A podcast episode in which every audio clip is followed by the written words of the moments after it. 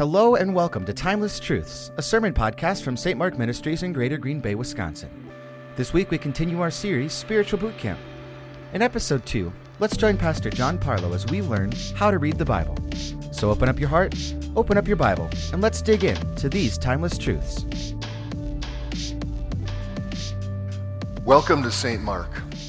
It is great to have you join us in person as well as online. Uh, last weekend, we, we began a brand new three part series that we entitled More Than a Book, as we talk about the Bible and, and take a look and see how we can even understand it and know it better. Now, if you don't have a Bible, I'd encourage you to meet me at the Connect Center right after this uh, service, and I'll give you one for free. You can take one for family and friends as well. Now, last week we began uh, talking about what people would call the basics of the Bible its organization and the fact that human beings didn't write it. God wrote it down through human beings, so it's not a human book, it's a divine book. That's the idea. Uh, today, what's going to happen is we're going to continue our series by talking about reading it and interpreting it. One of the things that sometimes is shocking, and maybe it is to you as well, is how many people out there who are really intelligent, successful, uh, they, they have religious opinions, they're open to spiritual things, uh, they believe in God, they even might pray, but they've never seriously read the Bible, never really seriously studied it. Uh, the Bible is not just the most influential religious book ever written. It actually is the most influential book, period, in human history. It's more influential than the philosophy of Aristotle, the plays of uh, Shakespeare, the scientific writings of a guy like Newton, the psychology of Freud, or the biography of the Kardashians. There's nothing that matches its, uh, its influence. So I got to ask you have you read it? On one occasion, Jesus is talking to people in his day that are supposed to be some experts in, in religion. And they're trying to trap Jesus, and Jesus knows that, and he's patient with them. And then he gets to the point in the conversation where he says this Jesus replied, You are in error because you do not know the scriptures or the power of God. Have you not read what God said to you? Jesus was surprised that these people who claim to be open to religion and know their religion really didn't know what they actually believed because they really hadn't read and studied the book like they should have. So I'm encouraging you, make sure you read the book, God's Word, the Bible. And as you do, make sure you have a good uh, contemporary English version of the Bible. Now, there's no perfect English version of the Bible, there is none. Here's why the Old Testament was written in the language of its day, Hebrew. The New Testament was written in the language of its day, Greek. So every English translation of the Bible is a translation from the original languages. That's just the way that works. And so sometimes you'll have people look at you and flippantly say something like, Well, I, I don't believe the Bible because there's so many different translations. They simply don't understand. All ancient books that we now have in English were translated from their original languages. So, as you get a good English translation of your Bible, make sure it's one that also speaks in English as we do today. Because you know, over time, some words change, don't they? For example, gay used to mean happy. If you were sick or something was sick, it means you needed to fix it or go to a doctor. But today, today sick actually means good. Oh, that's a sick truck. Spam used to be meat in a can or something like meat, right? Um, Coke was a drink, not a drug. Uh, and your booty used to be your treasure, right? So make sure that you're, using, you're looking for manuscripts that are uh, an English translation that takes the Greek and the Hebrew and translates it in today's English that's understandable for you and me. Now, there are no perfect translations, but there's some that are better than others. Uh, if you start way on the left hand side, and by the way, I have this chart if you want it, it's available at the uh, Connect Center. Uh, you start to the way, the way left side, and you see uh, something that's often called a formal equivalence. These are, these are translations of the Bible that are really word for word. Sometimes they're called wooden. And you start with that, and if you have a Bible app, then you got all of these translations. And it's helpful to look at a few different translations if you're not sure what a passage is actually saying. So that's why I encourage people to use their Bible app or have several different uh, translations of the Bible as you're studying your Bible. That's very helpful. Now, that brings up another question Where do you start? Where are you going to start? A lot of people start at the very beginning, Genesis, and that's fine, that's good. And, and they read Genesis, and they're okay. And then they move on to Exodus, and they're still okay. But then they get to Leviticus. There's a lot of blood in Leviticus. They're thinking, I'm, I'm not okay. And then they get to Numbers and they're waving the white flag. Just start with Jesus. I always encourage people to start with one of the four eyewitness accounts of Jesus' life and ministry. We call them the Gospels Matthew, Mark, Luke, and John. Always start with what Jesus, who Jesus is, what he's done for you, his forgiveness, the fact that we're going to be headed to hell. That's what would happen by nature, but Jesus has saved us. Always start with Jesus. That's the very center of what we are as Jesus followers, right? We start with Jesus. I often recommend starting with the book Luke, the Gospel according to Luke, his eyewitness account, because Luke, humanly speaking, was the most learned of the four uh, gospel writers from a human standpoint. And also, he's a top rate uh, I would say historian today because he's got such an eye for detail. Then you can move on to another New Testament book. A lot of people will cho- choose the book James because James is written to the early Christian church and it's people telling them, now look what Jesus, my half brother, did, my Savior did for us. Um, here's how we can live a life that honors him and thanks him for that. And that's why James is very, very practical. And you can see that how to live as a uh, Jesus follower in every area of your life. Then after that, go to an Old Testament book. A lot of people recommended to me early on read Genesis. It's a great book. Read Genesis. And after those three books, what happens is you have a pretty good foundation off of which you can work for the rest of your life. While we do, as Jesus followers, believe that God wrote down the Bible through men, he also wrote it in such a way, very graciously, that it makes sense to ordinary people like me and like you. It's not very hard to read at all. In fact, Paul commented on this truth when he said this For we do not write you anything you cannot read or understand. Now, let's talk about interpreting what you read because this is what you always hear or often hear don't you? you you say well the bible says this and bible says that about a certain subject and then likely you'll have people look at you and say well that's just your interpretation ever heard that that's just your interpretation as if when you read the Bible, it always comes down to your personal preference or your personal opinion. I mean, you can play fast and loose. It's the Wild West with the Bible. You know, you can make it say whatever you want it to say. There's no, nothing decisive. Is that true? No. It's one of those myths in our culture. One of those myths. Uh, there are certain steps that you're going to need to take. We call them a hermeneutics, fancy term, for interpreting the Bible and making sure you interpret it correctly. But we've talked about those five steps before. Let's just walk through them again. First thing you need to know is you need uh, to translate it correctly from the original languages.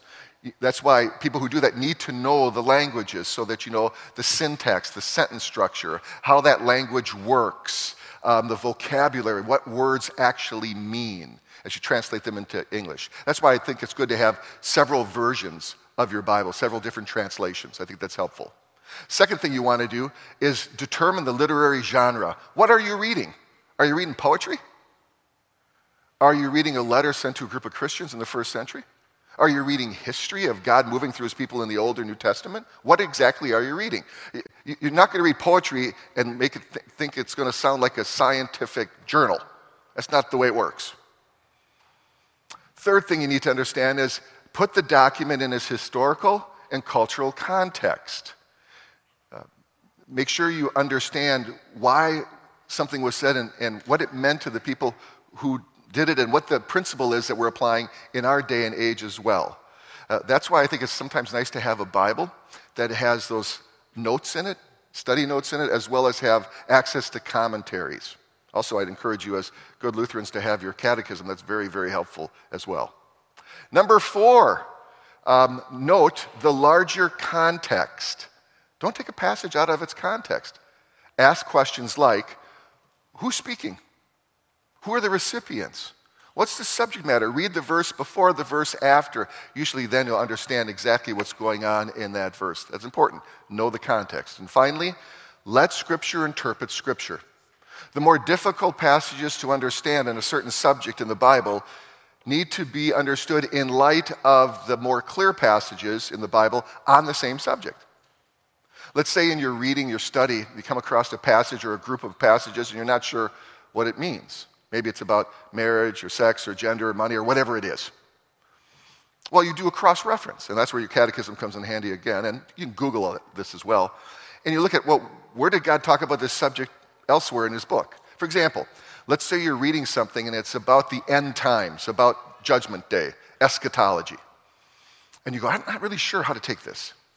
Well, you simply cross reference all of the other passages in the Bible where God talks about the end times and take those clearer passages or more clear passages, and they help you interpret what this more difficult one says. Because God's not going to say one thing about a subject here and the complete opposite over here. It doesn't work that way. Make sure you have a, a, a good translation, clearly understood. But final, just a final note. Have no doubt 99% of your Bible requires no heavy lifting to interpret correctly. All you got to do is read it. So last week I started with a quiz. Now we're going to have another one mid mid study. It's, the audience participation time, okay? Here we go. First one. Exodus 20:15. You shall not steal. So, is it okay to steal or not? Okay, good. That, pretty easy, huh? That's the vast majority of your Bible. That easy. How about 1 Thessalonians 4? For we believe that Jesus died and rose again. And so we believe that God will bring with Jesus those who have fallen asleep in him. Not hard to understand. It's a letter sent to a group of Christians called the Thessalonians at that time, first century. It's narrative, it's history, right? Not hard to understand at all. But what does Psalm 98 mean? Let the rivers clap their hands, let the mountains sing together for joy. Well, that's poetry. That's poetry. It's not a science text. Oftentimes we see, in, even outside the Bible, but in, in, the Bible, in the poetry sections, like the Psalms, uh, the writers will go ahead and, and give human attributes to nature. And here it's just pointing out even nature would be thankful for the Creator Himself. That's all it says. That's how, we, that's how we talk. The Bible is written in such a way from our perspective so we understand what God's trying to communicate. The Bible is not written like a uh, science textbook, although it's true about science, because really science comes from Christianity, the Bible itself. Um, but it's, uh, it's not written like a science textbook. And, and you don't want it to be, because you don't talk that way either. Later tonight, you'll watch the sunset and you'll say, What a beautiful sunset. If you were correct, you'd say, what a marvelous earth rotation. You don't speak like that, and so the Bible doesn't either to you when it's talking to you about God's marvelous creation. Keep that in mind. You have to understand the genre. How about 1 Peter chapter 3? After being made alive, he went and made proclamation to the imprisoned spirits. Now, by itself, you don't really understand that passage. I mean, who are the imprisoned spirits, and what does proclamation mean, and who's Who's doing what? So you read the context, the passages before and after. Take a look again. For Christ also suffered once for sins, the righteous for the unrighteous, to bring you to God. He was put to death in the body, but made alive in the spirit. After being made alive, he went and made proclamation to the imprisoned spirits, to those who were disobedient long ago, when God waited patiently in the days of Noah while the ark was being built. So you understand from context okay, this is Jesus after the cross he goes to hell and proclaims his victory because the word proclamation there, you'd learn this in your notes in your Bible or maybe from a commentary. Proclamation here in Greek does not mean to proclaim the gospel. Here's the word that means to proclaim your victory over your enemy you just defeated. And so the first place Jesus goes is goes, devil thought he won and said, Nope, you lost. You lost. That's why sometimes having a commentary or a Bible with some study notes in it can be very helpful. But here's a passage that's been misinterpreted a lot. Movies have been made after it. After that, we who are still alive and are left will be caught up together with them in the clouds to meet the Lord in the air. This is the famous passage people take out of context and make up the doctrine that's called the rapture. The rapture. And uh, that's this idea that uh, seven years before Jesus shows up on Judgment Day, all the Christians quickly and silently are going to be removed from the earth. And so you got seven years to clean your act up before he comes again. That wasn't even around until 1820s in Scotland when a young woman had a vision and some pastor heard about it named Darboy. And he just, Darby, and he's decided to make up what's called the rapture and dispensationalism and uh, Left Behind series are based on that. It's not in the Bible at all. At all. And you note that this passage is really talking about what happens on Judgment Day. You note that again by letting Scripture interpret Scripture and know the context. Take a look. According to the Lord's word, we tell you that we who are still alive, who are left until the coming of the Lord, will certainly not precede those who have fallen asleep. For the Lord himself will come down from heaven with a loud command, so it's not quiet, with the voice of the archangel and with the trumpet call of God, and the dead in Christ will rise first. After that, we who are still alive and are left will be caught up. In Latin, it's a word that from which we get our word um, rapture. Will be caught up together with them in the clouds to meet the Lord in the air so we will be with the Lord forever. Well, you know from other passages, this is talking about the end times. For example, uh, Peter told us in 2 Peter chapter 3, I believe it was, that the reason we meet the Lord in the air when he comes is because he's going to renovate the earth with fire and you can't be standing on it.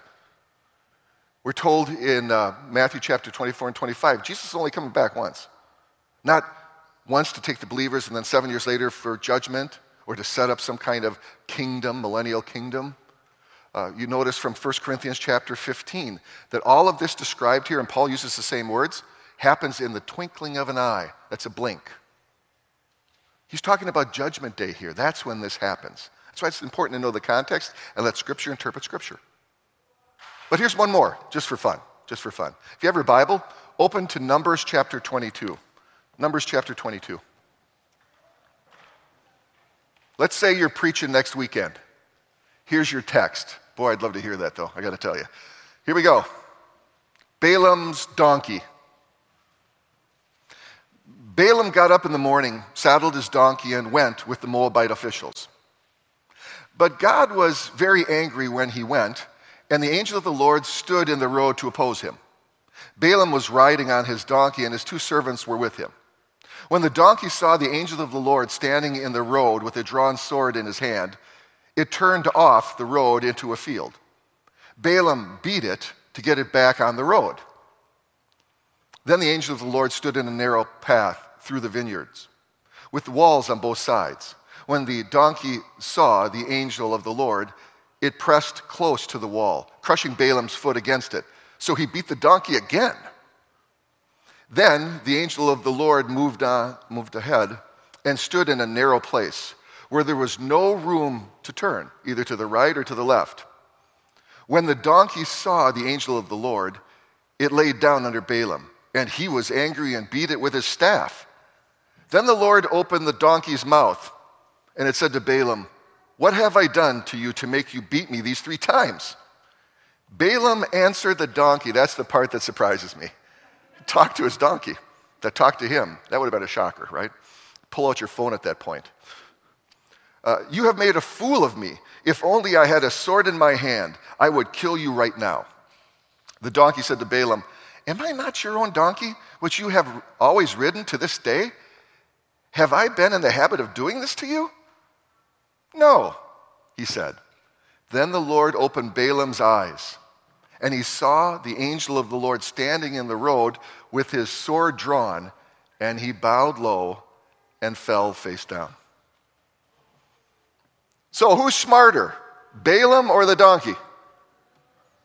Not hard at all. Bible's easy.